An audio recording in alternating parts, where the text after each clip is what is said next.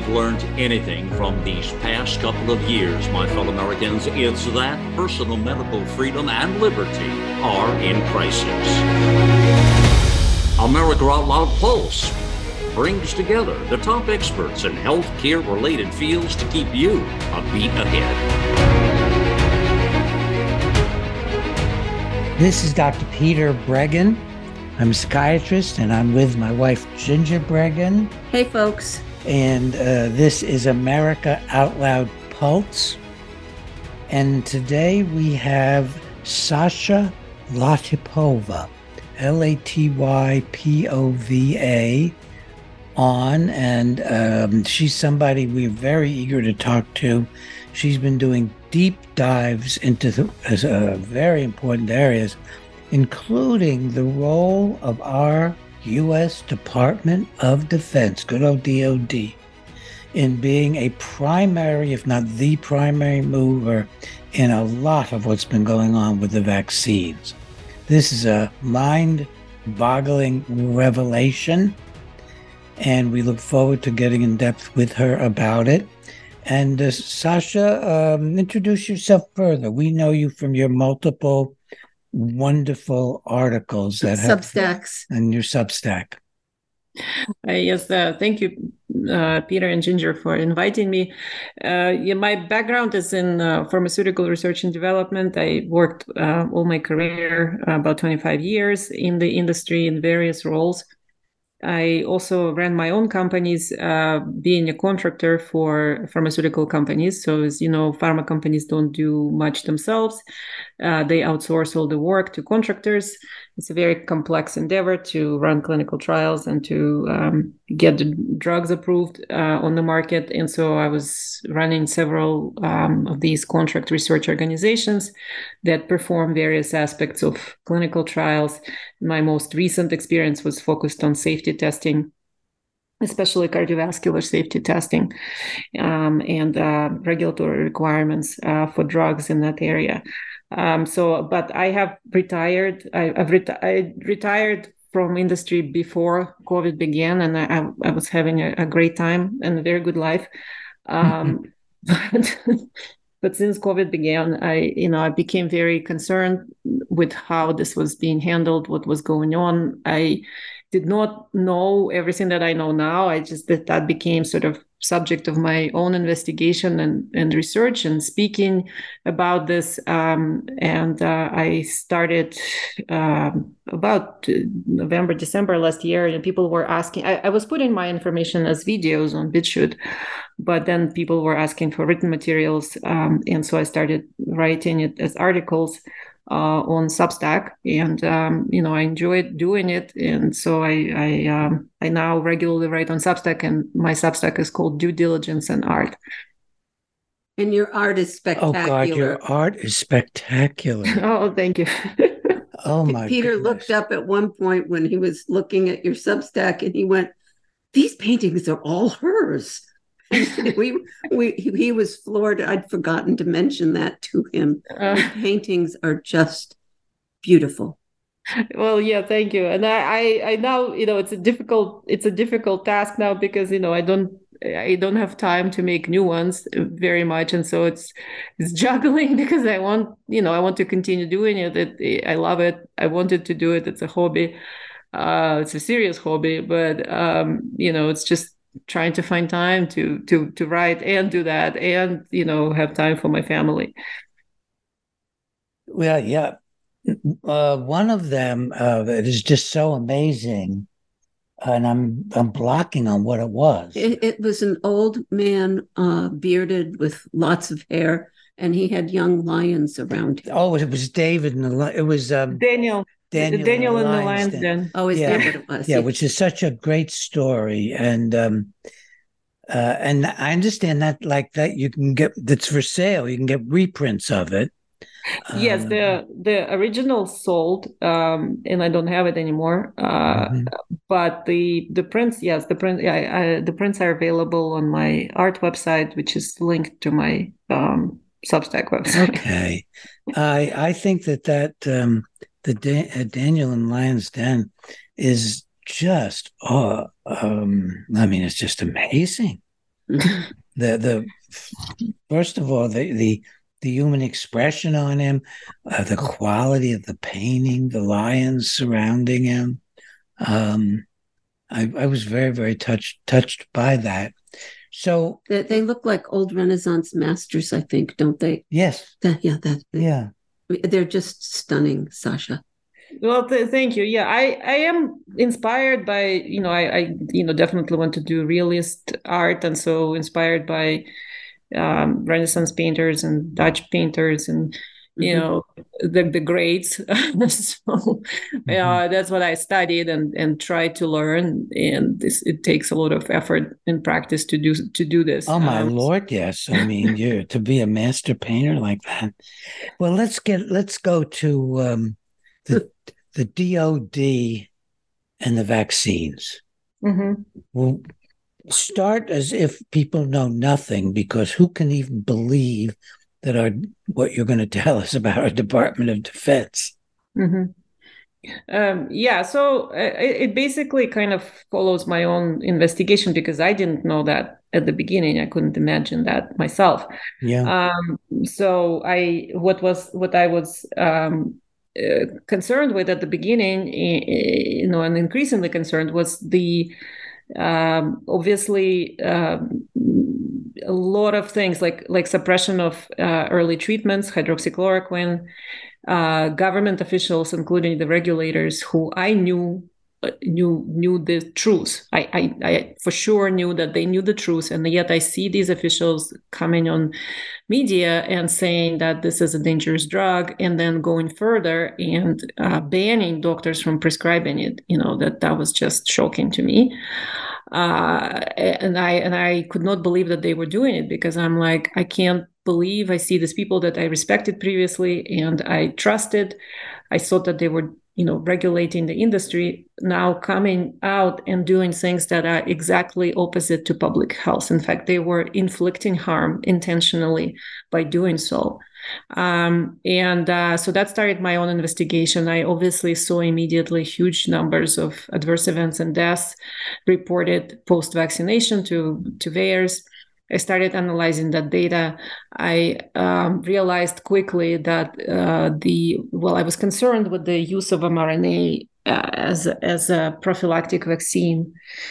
Uh, because I knew that that's a dangerous class of product, was historically considered very risky, uh, never was approved for anything, um, and was only uh, developed in very, very risky applications such as terminal cancer, um, Huntington's, and things of that nature. So, when when I worked in pharmaceutical industry, you could not even try to develop mRNA products for things like breast cancer because that would be considered too risky for somebody who has breast cancer to be given these products. Yet here they were coming out and saying this is going to be uh, recommended to pregnant women and children. So that was another absolute shocker to me. Um, and again, I could not believe the regulators with the straight face saying this to the public. Uh, and in fact, further like fear mongering and coercing people into taking these shots.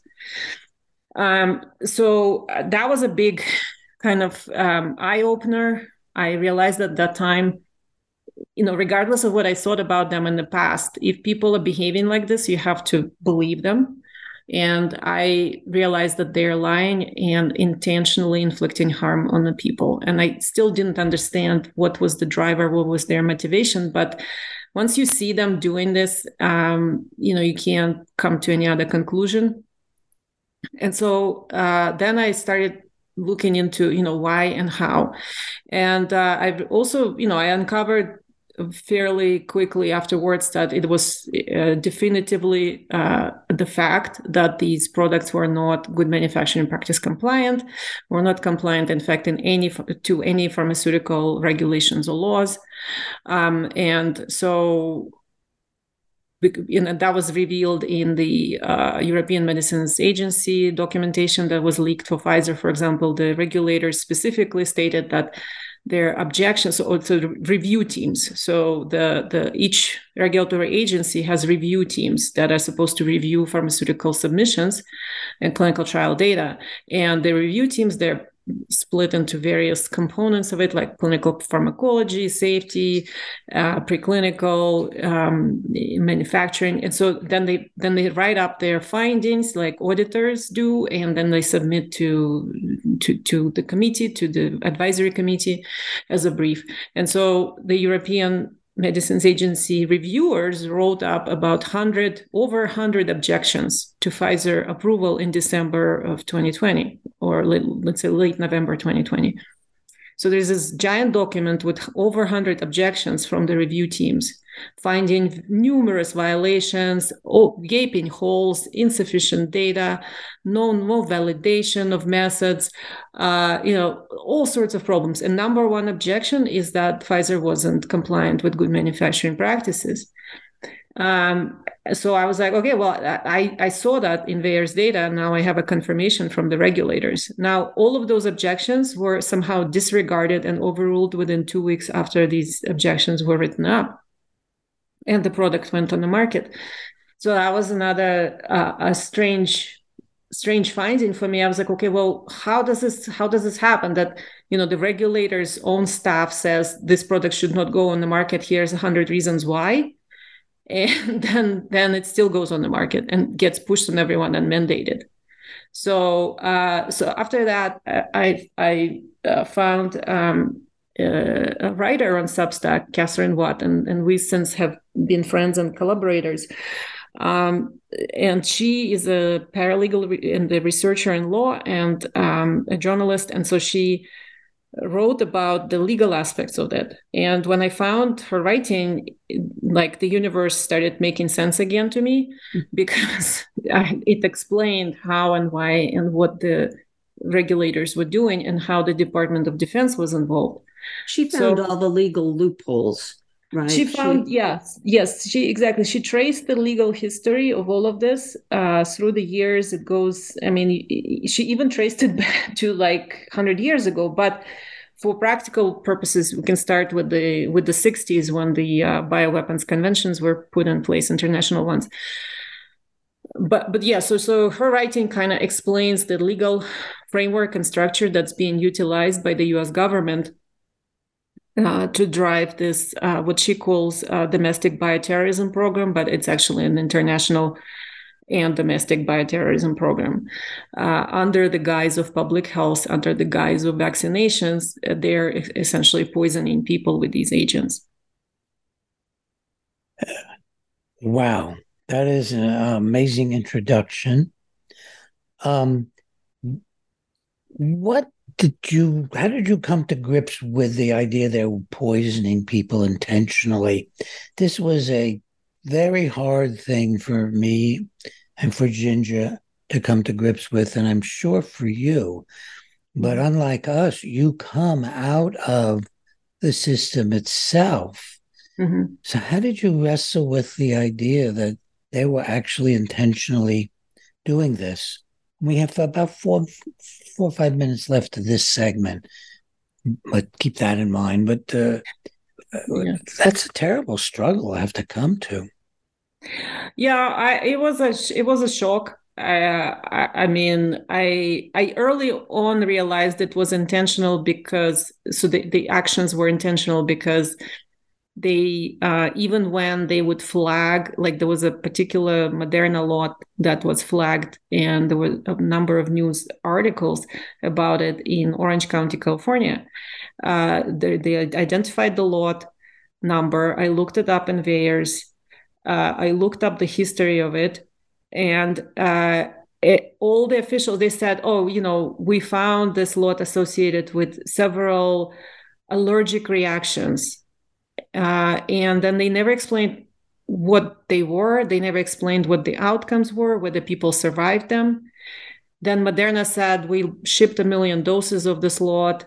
Nobody said, Oh, yeah, we, we withdrew them from the shelves. You know, so they, they would just say, You know, there are a million doses of it the bunch of allergic reactions and that's a story then paul offit is, is quoted in that story saying there is no such thing as a bad vaccine lot it doesn't exist people keep taking the vaccinations and I, and I was like what, what are you talking about? And then I, I looked up that lot number and it's associated with 65 deaths in VAERS, which means that it could be 6,500 uh, all over the United States, in all the states. and in it, it, it's, it was not withdrawn anywhere. After they knew that this is a problematic lot, the health department flagged it, they still did nothing and that was the confirmation that i needed to know that this is intentional because they they just stood down all the consumer safety protection systems that exist. Um, and they should have been triggered. They should have this this lot should have been removed. The whole program should have been paused. Just you know 65 deaths is is incredible number.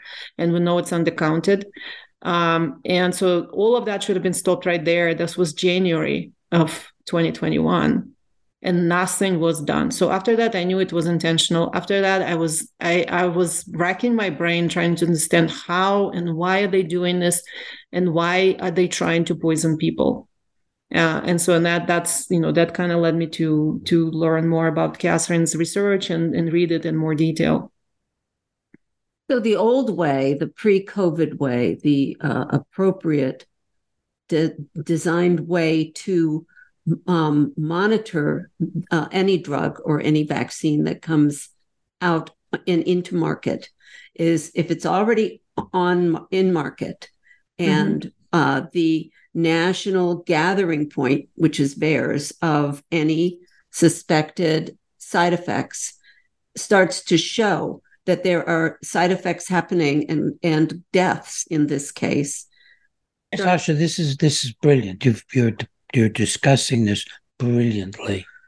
Go ahead. That's right. So the old way is is in normal times accidents would start to happen side effects would start to show up that would be flagged by the national database that collects the reports of possible side effects and in this case deaths. And regulatory agencies i think fda but you and peter know better well, both the fda do, and the cdc and the cdc look at theirs. would send out alarms and alerts which would have pick, been picked up everywhere during this time because there was so much media looking at it.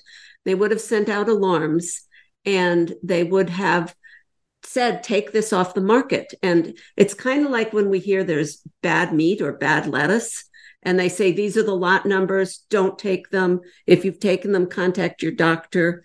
And the medicines would have been pulled in this case the the so-called vaccines would have been pulled. And none of that happened. That must have been so shocking. One minute uh, yes, and even before it flag it gets flagged by national databases, the manufacturers themselves have the, uh, safety systems to detect uh, particular problems. You know, you get letters from your car dealerships all the time. This part is recalled, and and that, and, and that's because they've identified an issue themselves before it gets flagged nationally. Uh, the same thing happened famously with the Johnson and Johnson Tylenol case in the 80s. Yeah. Uh, Johnson Johnson withdrew all of Tylenol in the United States based on eight deaths in Chicago that they themselves identified. From tampering, not from their drug, but from tampering. Well, tampering, yeah, it was adulteration. They still withdrew their entire drug yeah. from the country because they it was a product it. adulteration, and they detected it and they withdrew the entire supply themselves. Yeah. Yes, I don't know of a single um, uh, event in history involving vaccines or medications that ever reached 65 known deaths without withdrawing it from the market, period. Yeah. And, and, this, and there was 65 deaths and 3,200 adverse events, yeah. 3,200. And I just want to, well, we'll come back when we come back and we'll continue with this discussion of what, what 65 deaths really means. For 25 years, Global Healing has proudly produced the highest quality supplements and cleansing programs that are rooted in nature and backed by science. Get 15% off all of our products using code OUTLOUD. Global Healing, giving you the power to take control of your health naturally. How can you improve your odds of staying healthy? The answer is stay healthy with Cofix RX. Who's got time for a cold, strep, a flu, HRV, RSV, or COVID anyhow? Cofix has some great news. Besides being featured as a top five product in the drugstore news, we completed the protocol that you've heard Dr. McCullough talk about. Cofix RX is already famous for a powerful virus hostile nasal solution, and now we have a throat spray too. Crush those nasty germs before they become a problem. With known antiviral support ingredients like povidone iodine, xylitol, and vitamin D3, you can feel a little safer. For a limited time, when you add the new Cofix RX throat spray to your order, you'll receive 25% off the entire purchase. Just click the Cofix RX banner on the America Out Loud website or store. Be sure to use promo code OUTLOUD25 at checkout. Don't forget OUTLOUD25 at checkout.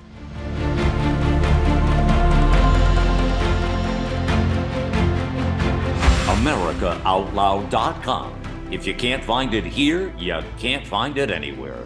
We are the pulse and voice of everyday American thought, working hard to earn your trust for seven incredible years and counting.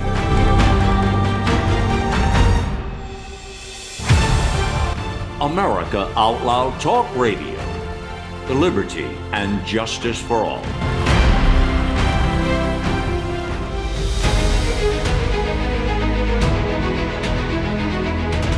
Well, this is Peter Breggin and Ginger Breggin back with Sasha Latypova. And um, I believe that the first 18 minute segment by Sasha was one of the most well put together and stunning and heartfelt and scientific of, of anything we have uh, we've had the pleasure of listening to. I wanted to pick on pick up on one thing because I've testified in court about this particular issue and I've researched it, written books and articles about it, which is what does it mean when you have a report of 65 deaths? Well, as Sasha mentioned, um, they can be uh, one in a hundred, uh, one in a hundred deaths or one in a hundred other adverse refe- uh, effects are reported. In other words, this reporting system is not, not required, and it's um, very, very uh, weak. Doctors don't report deaths. Now, I know from do, having done hundreds of medical malpractice suits against doctors, I have never seen one that was reported to the FDA. So I've been with, you know, involved in cases where patients died, where patients killed other people. And in no case did a physician ever report the deaths. The only one I ever found was that uh, when I was involved with uh, the Columbine shootings as an expert on some of the side cases, and uh, the drug company did report uh, Salve that uh, that this unnamed person with the mass murder, Eric Harris, had indeed uh, been on um, the uh, on the drug at the time on fluvoxamine, um, which is Luvox, an, an SSRI. Now, in this case, the reports would be much more, much more sparse. They'd be much less than one in a hundred. Doctors were terrified of getting in trouble for mentioning even slight adverse effects or agreeing to anything a patient or a family might say. In addition, many of these patients were injected in parking lots and other mass places where they they just got um, uh, I think they usually um, you know had to get some sort of a, official note that they could go but no one was able would be able easily to keep track of them and they'd have no way of knowing if a patient died especially if the family had no idea uh, that it was related to the vaccine because the vaccine was supposed to be so safe. And in addition, they wouldn't have had an easy conduit to find anybody uh, to report it to. All they do go back to the parking lot and and uh, the little Quant- Quonset hut or wherever else they got they got their shot. So um, it is entirely possible that the 650 reported deaths could be in the thousands of actual mm-hmm. deaths, and that's what we're we're seeing in general. Um, let me give yeah. it back to you, Sasha. Does that sound reasonable to you? Yeah, absolutely. I mean, I know of uh, a number of people who sadly died after the vaccination. Um, and I also have friends and, and people that I know who are struggling with um, uh, results of vaccination, such as uh, strokes and cancer. Uh, and uh, the the burst effects. And it, just just a huge amount of uh, health related issues. They're clearly tied to vaccination. In some cases even their treating physicians admit that that's the result of vaccination now. Uh, none of them not a single one was reported to VAERS yeah they don't want to get a call back from VAERS challenging them yeah. or the, uh, they don't want to end up in serious trouble because Yeah, doctors have been been told, you know, you will you'll lose your license for you know Mhm. saying the wrong thing in regard to the narrative about the vaccines. It's quite Yes. bizarre. It's and also another thing which um, also Katherine Watt pointed out to me, and that's c- absolutely correct.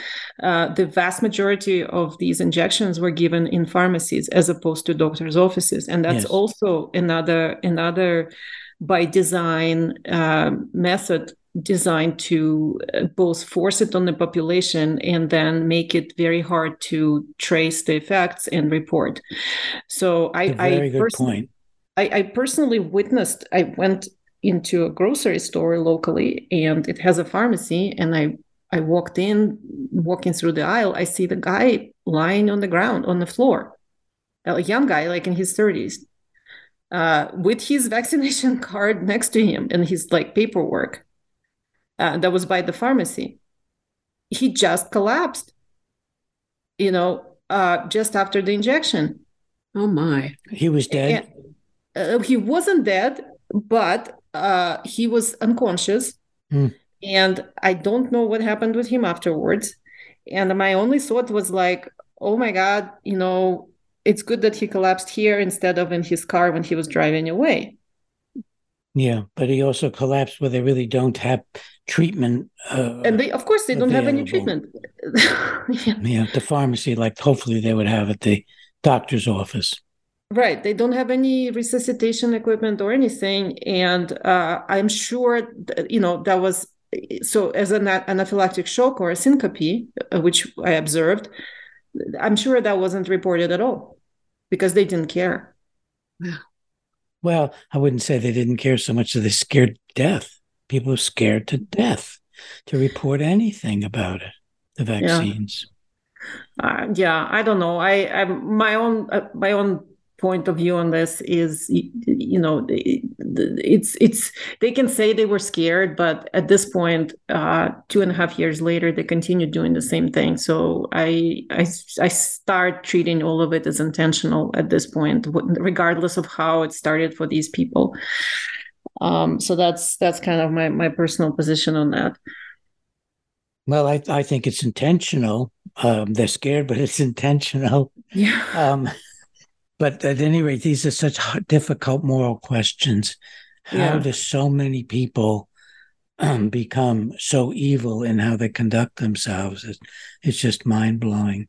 Mhm. Um, so, t- tell us more about your conclusions about the vaccines, their dangers, the, the nature of the dangers, anything you'd like to talk about. You're so well informed. Yeah, so um, you know, my overall conclusion, obviously, this is a this is a a poison. I knew it was a dangerous product to begin with because I I knew about its uh, development history in in the pharmaceutical industry. But I also thought that you know we we we deal pharma industry overall deals with poisons, um, and you know the difference between a poison and a, some sort of a therapeutic agent is typically dosage and exposure and uh, application with risk benefit. Uh, that's how you approach pharmaceutical industry. That's why we have clinical trials to determine those those specific issues. You know who who will benefit, who is at risk, what is the proper exposure, what is the therapeutic window. That's all we're trying to identify so that we achieve the therapeutic desired desired effect without harming people. Uh, you know, putting them at higher risk than they already are. And all of these conditions were violated. Absolutely every single one of them was violated with regard to these products. So, you know, by definition, they meet the definition of poison. Um, and they meet the definition now that I know um, more about the role of the Department of Defense. They also meet the definition of biological weapons.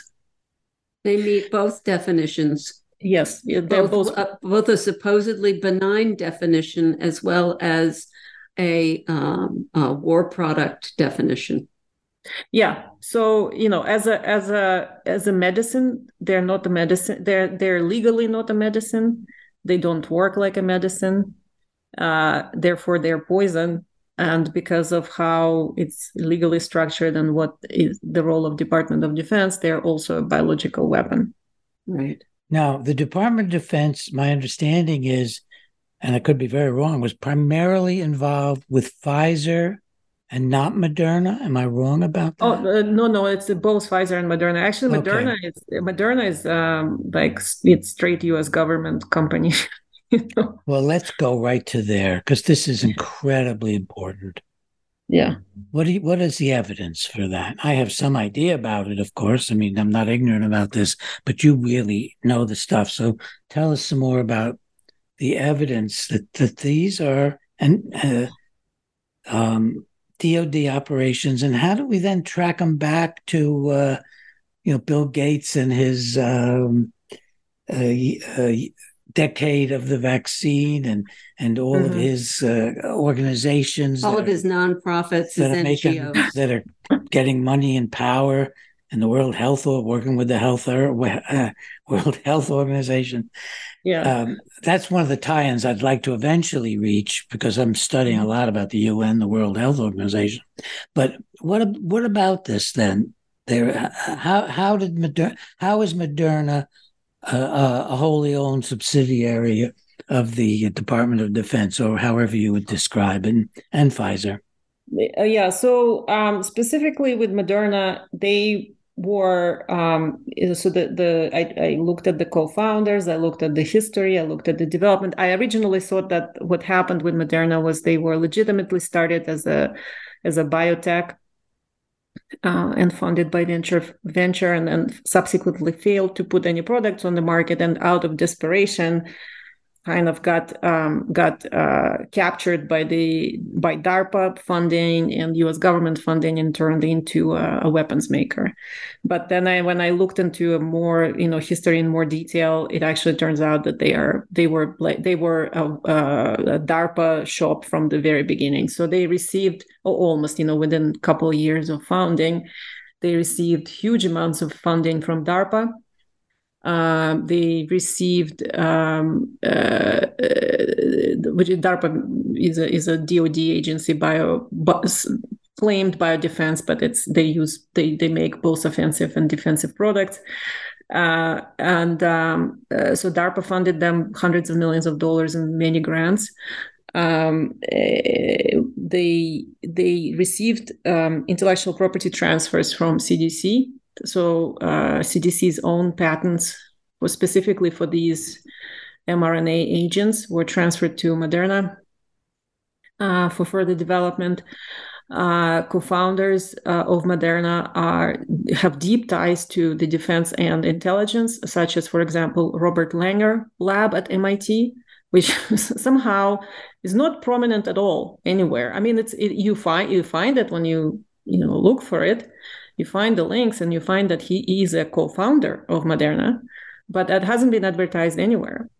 Uh, and his specific lab at MIT makes what's called uh, DARPA hydrogel, uh, which is I, I highly suspect, so myself and many other researchers highly suspect that that's a carrier vehicle, vehicle uh, for both Pfizer and Moderna and many other so-called COVID vaccines. Um, hydrogel, which is a um, which has properties that um, Robert Langer works on to to um, make it um, to to slow down or accelerate uh, release of whatever is being encapsulated in it uh, based on external triggers such as electromagnetic radiation um, other types of frequencies sound frequencies um, temperature enzymes that so, act to turn things on or off, right? Yeah, to turn things on or off or accelerate. Let's say something gets injected and stays inert, but then with exposure to some sort of uh, external stimuli, it can burst. Like burst your vessels, for example, cause clots, mm-hmm. cause you know things of that nature. So it's clearly traced to his research. the whole lab is doing that, and so he's a co-founder Um, and there are some other interesting characters that are co-founders. Uh, they are surprisingly um, uh, there's a very international component to it and international governments. So very frequently, uh, both with Moderna and Pfizer and many other biotechs that are working on similar applications, uh, you see involvement of U.S. Department of Defense, intelligence, um, the uh, other governments, such as Sweden, is very, very uh, frequently. Karolinska Institute is very frequently associated with these places. Uh, Israel, very frequently associated with these places, with variety of government links, both through pharma and food agriculture. Now, Bill, Bill Gates gave some money, one of his foundations, to uh, Moderna. Do you think yes. he was a small player in this? No, Not no. So, so he he funded both Moderna and Pfizer. He's an equity investor, the Bill and Melinda Gates Foundation. Yeah, but that was yeah. my impression that he was mm-hmm. making a lot of money off of this. Yeah, so they funded both. Uh, they're equity investors in both, and they, you know, Pfizer specifically, they invested, you know, months before, so like late 2019, just a few months before they announced this so-called COVID pandemic. Uh, the China also is investor CCP uh, linked uh, pharmaceutical company, or rather, it's a large conglomerate. Uh, Fosun Pharmaceuticals is a is an investor in uh, in BioNTech, uh, which is also Pfizer is a co-investor, and yes, Bill and Melinda Gates Foundation is also co-investors. So as I said, they're very. Now that's Pfizer. Uh, Pfizer, yeah. Does BioNTech have anything to do with Moderna? Do we know? I, I, don't know about BioNTech in, in Moderna, but Moderna has uh, links to China as well. One of the uh, co-founders is Chinese national, uh, and uh, highly connected to various Chinese, you know, um, academic institutions, which are of course all CCP controlled. Um, so with with with each one of these companies, you can trace links to variety of governments, including the Chinese. Uh, and so, so that's that's extremely concerning, and that points to in, into the direction that this is driven from the governments, from the defense arms and intelligence of uh, of various governments acting together on this agenda. Uh, that's not surprising that you know now you see all these these lockstep measures implemented all over the world. Um, so, and then is, I also this is so consistent with our book, COVID nineteen and the global predators. It's just so consistent with everything we're saying there about these interlocking interests. Mm-hmm. Exactly. So they're, they're they're very very much interlocked, even in those places where you think, oh, you know, China is the enemy, but you know, Ch- Chinese CCP controlled entity invests into BioNTech as an equity holder. Pfizer invests into it. Uh, Bill Gates invests into it. Then uh, just a few months later, Department of Defense awards this venture ten billion dollars to make vaccines. Like they didn't know that the CCP is in it course mm-hmm. they knew. Yes. so uh, so that so that's why I'm telling people like stop looking at these sort of um, surface level uh, news about you know U.S. is antagonistic to China or even Russia. They're not. They're acting together on these agendas. Um, the, you, may, the, you, may, not know this. Um, um, as a result of Ginger and my work, uh, Trump canceled the funding of the North Carolina research uh, with the Wuhan Institute research, the um, Eco Health. Uh, mm-hmm. um, was getting money from Fauci and funding joint research back in the 2012, 13, 14, 15. And now, um, now the Biden administration has uh, restarted the funding according mm-hmm. to EcoHealth. Mm-hmm. And and so we're once again funding joint collaborative making of of uh, devastating pandemics together, mm-hmm. US and China. It's absolutely bizarre. We go to break now, Sasha.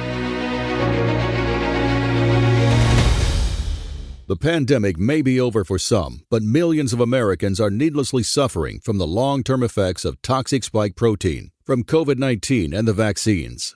Fortunately, Dr. Peter McCullough and his team at the Wellness Company designed their spike support formula with the miracle enzyme nattokinase, scientifically studied to dissolve spike protein so you can feel your very best. Go to OutLoudCare.com today and use code OUTLOUD for 25% off your first order. Trouble concentrating or recalling information is frustrating, embarrassing, and kills productivity. Nutrition company Healthy Cell created Focus and Recall to boost your brain power. And unlike other supplements that don't work, Focus and Recall is not a pill, it's a gel you swallow with ultra absorption of science backed ingredients to help you immediately sharpen focus and strengthen recall. Go to healthycell.com and use limited time code OUTLOUD for 25% off your first order, risk free. Love it or your money back, guaranteed. Healthycell.com, code OUTLOUD.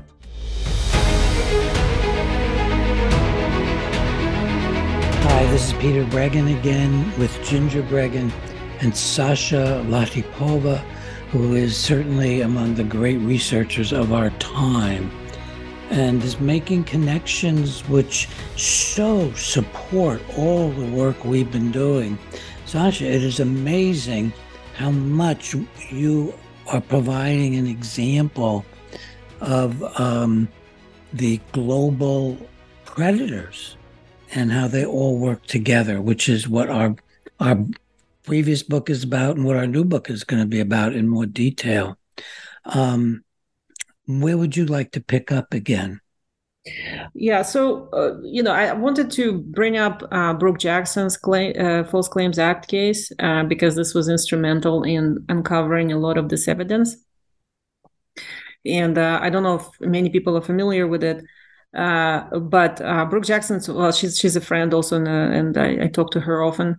Um, she um, worked at the as as a clinical um, trials monitor and manager um, at one of the clinical sites that was performing a Pfizer clinical trial, uh, the the original one, and uh, she observed uh, a lot of. So this was a site in Texas called Ventavia, and Pfizer utilizes a like a contract outsourced.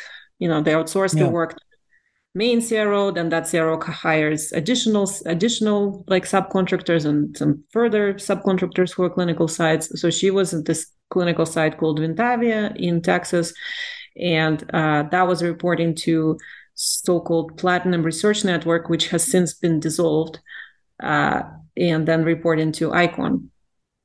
And while working at that site on the clinical trial which she thought was you know we're we're working on this wonderful vaccine that's going to solve this whole covid pandemic and everybody's so excited she was shocked to observe a lot of evidence of fraud uh, at the site. Mismanagement of uh, patients their data unblinding uh, improper handling of the product, uh, no access to, um, like say, they, they, they, couldn't find the crash card, for example, when they she t- took her several hours to find it. When she found it, they didn't have EpiPen; it had expired medications.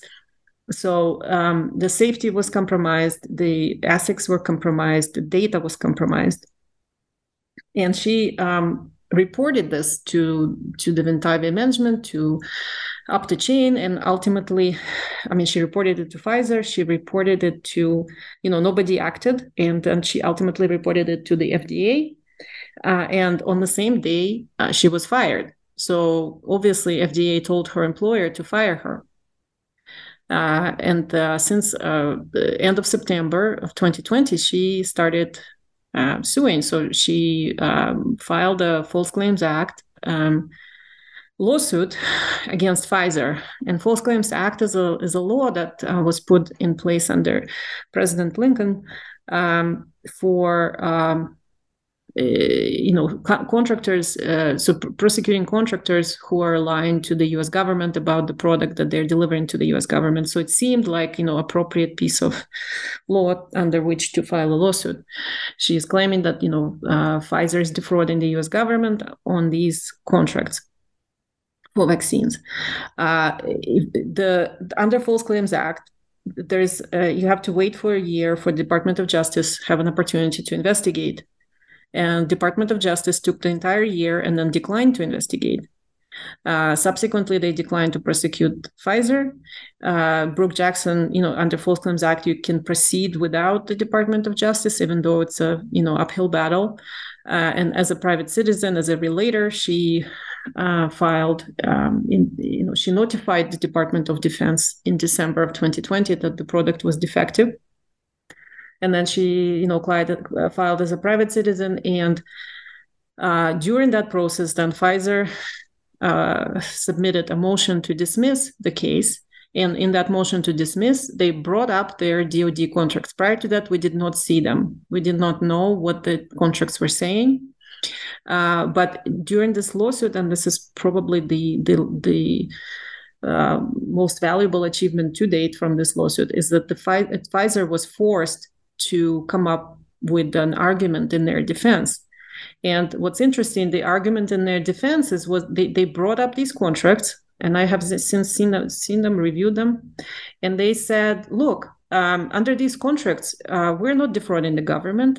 We're delivering exactly what government ordered, which is a large scale manufacturing demonstration. And demonstration by definition is fake. So we've done nothing wrong. And you know what? They're correct. I have read these contracts and I saw that what Pfizer was saying was factually correct. They were not defrauding the government. The government was ordering fraud to be delivered.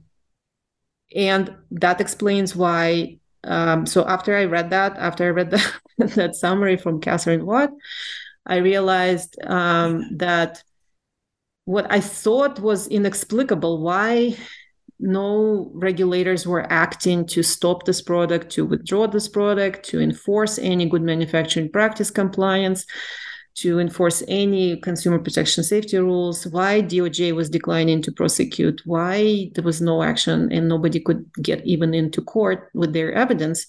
Well, that explains why, because the government ordered this.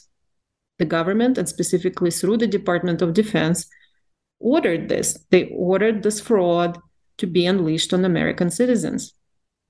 Um, so, so the, the the legal system that's utilized here is uh, the U.S. government is using uh, biopharmaceutical companies under Defense Production Act and War Powers Act to order them to manufacture poisons, and that's what they're doing. They're manufacturing genetic poisons, or biological poisons, and uh, the government is buying them under other transaction authority, which is uh, uh, a very um, let's say it's a loophole utilized by the Department of Defense now as primary contracting mechanism. It's supposed to be a very niche, uh, narrow application, but now it's a multi-billion dollar defense industry uh, buying secret things without disclosure without compliance, without auditing, without accountability.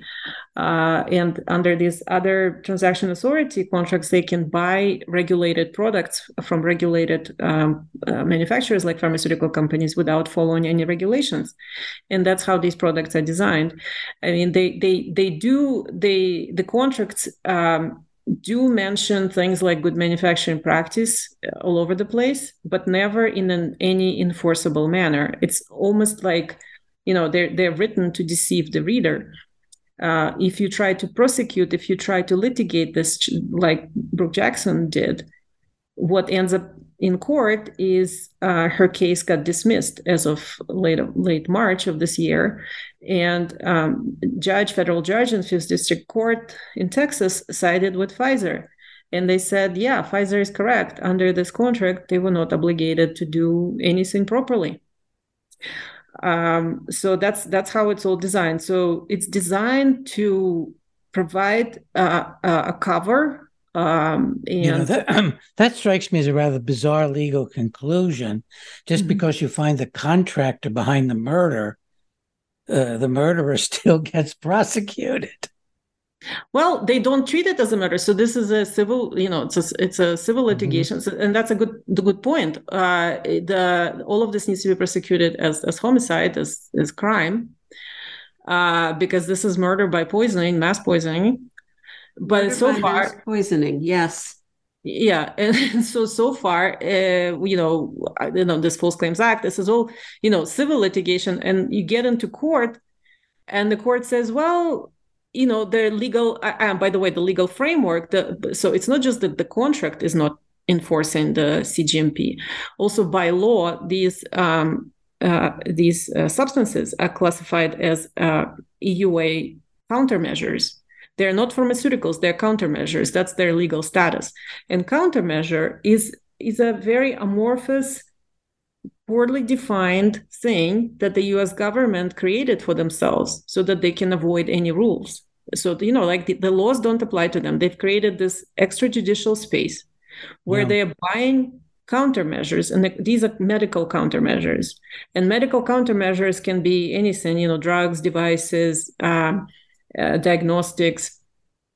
And uh, there it's a federal government ordering them from these pharmaceutical companies under defense rules. Yeah. they're not regulated by fda they're not subject to um, consumer protections laws. They're not subject to pharmaceutical right. or food regulations that we have. Uh, they, the, the federal government orders them from farmers gives them guaranteed contracts buys them regardless of whether it's going to be distributed or not puts them into the national strategic stockpile. And that's the same thing that happened with these biologics, with these COVID 19 shots. Exactly the same way they ordered them, put them in the strategic national stockpile, distribute by federal government, not by the pharmacy distribution chain. So they're not traceable even. Yeah. So they can be adulterated. Yeah. Uh, so yeah, they can be adulterated, falsified, and they're federal property until they get injected into the person. You know, there is a genocide law. I raised this with a lawyer who was supposed to be one of us. And he very quickly said, No, I hadn't heard of it, but I'll take care of that. And I never heard from him again. We do have a genocide law in the US. There are also mm-hmm. laws against mass murder. One thing I was thinking is in the case of children who are being abused, there are certain entities, individuals in their professional capacity that have to report suspected abuse to the police and to mm-hmm. the sheriffs. Um, uh, so, uh, doctors, teachers, nurses, and so forth, if they actually believe they're looking at at intentional bruises on a on a child or other other injury to the child, they have to report that. And then it needs to be investigated. And I'm wondering if we've had a mass poisoning, which we have, uh, why, why one thing that could be done is that individual physicians, nurses, other healthcare people who identify this, who have a case uh, themselves or someone else, why that's not being called into sheriff's office and police stations. I, am yeah, they ha- it has. Um, it has. You know, has it, lately we've, we've made some progress on that. I mean at the beginning um, several groups and, and many people attempted this. And in fact uh, attorney todd callender I, I, talked to him. He's a wonderful person. Mm-hmm. uh, he led some of the most um, systematic efforts on this. So they they had a, an outreach to thousands of sheriff's offices uh, specifically about this to trying to report the crime. Right and uh, and had a systematic campaign. And he said, you know, we had success with one out of I don't remember like how many twenty thousand of like thousands of sheriffs they tried to reach out.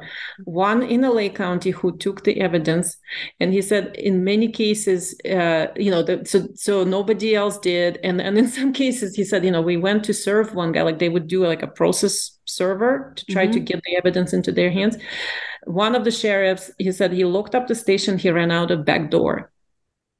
Oh specifically not to take this evidence. Yeah. Uh, and but now lately you know this was this was probably 2021 early 2022 lately we've made some progress in some counties. Uh, what i've been involved with and there are several parallel groups that do this. Now uh, we are doing uh, testimonies in uh, county commissioners' offices, offices and uh, county uh, GOP, Republican Party. Although it's it's not it's not a Republican Democrat issue, it shouldn't be, but Democrat Party tends to be completely shut off on this. And unfortunately, um, the only place that's open is some county GOP offices. Some, right. So, yeah. so Sasha, um, this is this is such a horrific uh, to conclusion that you've come to, and we, Ginger and I have come to. what do you see as motivation? People are talking about depopulation. People mm-hmm. are talking about using weapons. You know, these people want to use their weapons. Mm-hmm. Um, what do you think um, is behind this gigantic force that has attacked America? I'll, tell you what I think is behind it. By the way, I mm-hmm. think that America must be destroyed for the globalists to triumph. I've written about that, mm-hmm. and I believe that's the case. And I think that our own government's been hired by the globalists to destroy itself. And uh, at the top of the pinnacle, at the presidency, you know, is a bought man by the his criminal activities, Biden with the Chinese, and he's one of many, many government people involved with the Chinese. So I'm seeing this as a global assault on the U.S. and particularly also the Western world, as it once was called, the free world. What do you think? I, I, mean, yeah, largely is correct. I don't have the you know complete answer to this, but I I do know that, for example, it's it's it's both the establishment of a global totalitarian regime, which you know the UN, WEF, and WHO are, are not hiding that fact that they're very open that they're that's what they're intent, intending to do. Uh, uh, you know, you will own nothing and you will be happy. Yeah, the UN has come out with a, a brand new proposal to do an emergency platform which would enable the UN rather than just WHO to take over uh, the organization of the uh, countries of the world if mm-hmm. there is a suitable threat. So they've now come out with that. Yeah yeah. So so they all you know they all want this uh, global totalitarian regime. So that's very clear. So this is all kind of pointing into achievement of that goal. And that's true that they they want the us destroyed uh, and Western countries in general, because uh, you know, like Europe and U.S. Yes. Uh, because uh, you know, people they're much more. You know, they have ideas of freedom and individual rights uh, educated people, people who can uh, read the law, understand their rights, fight for them, like like we're doing, uh, and also have financial independence. So that's what that's what they're after. They want everyone to be poor, destitute, terrorized, uh, and terrified into submission.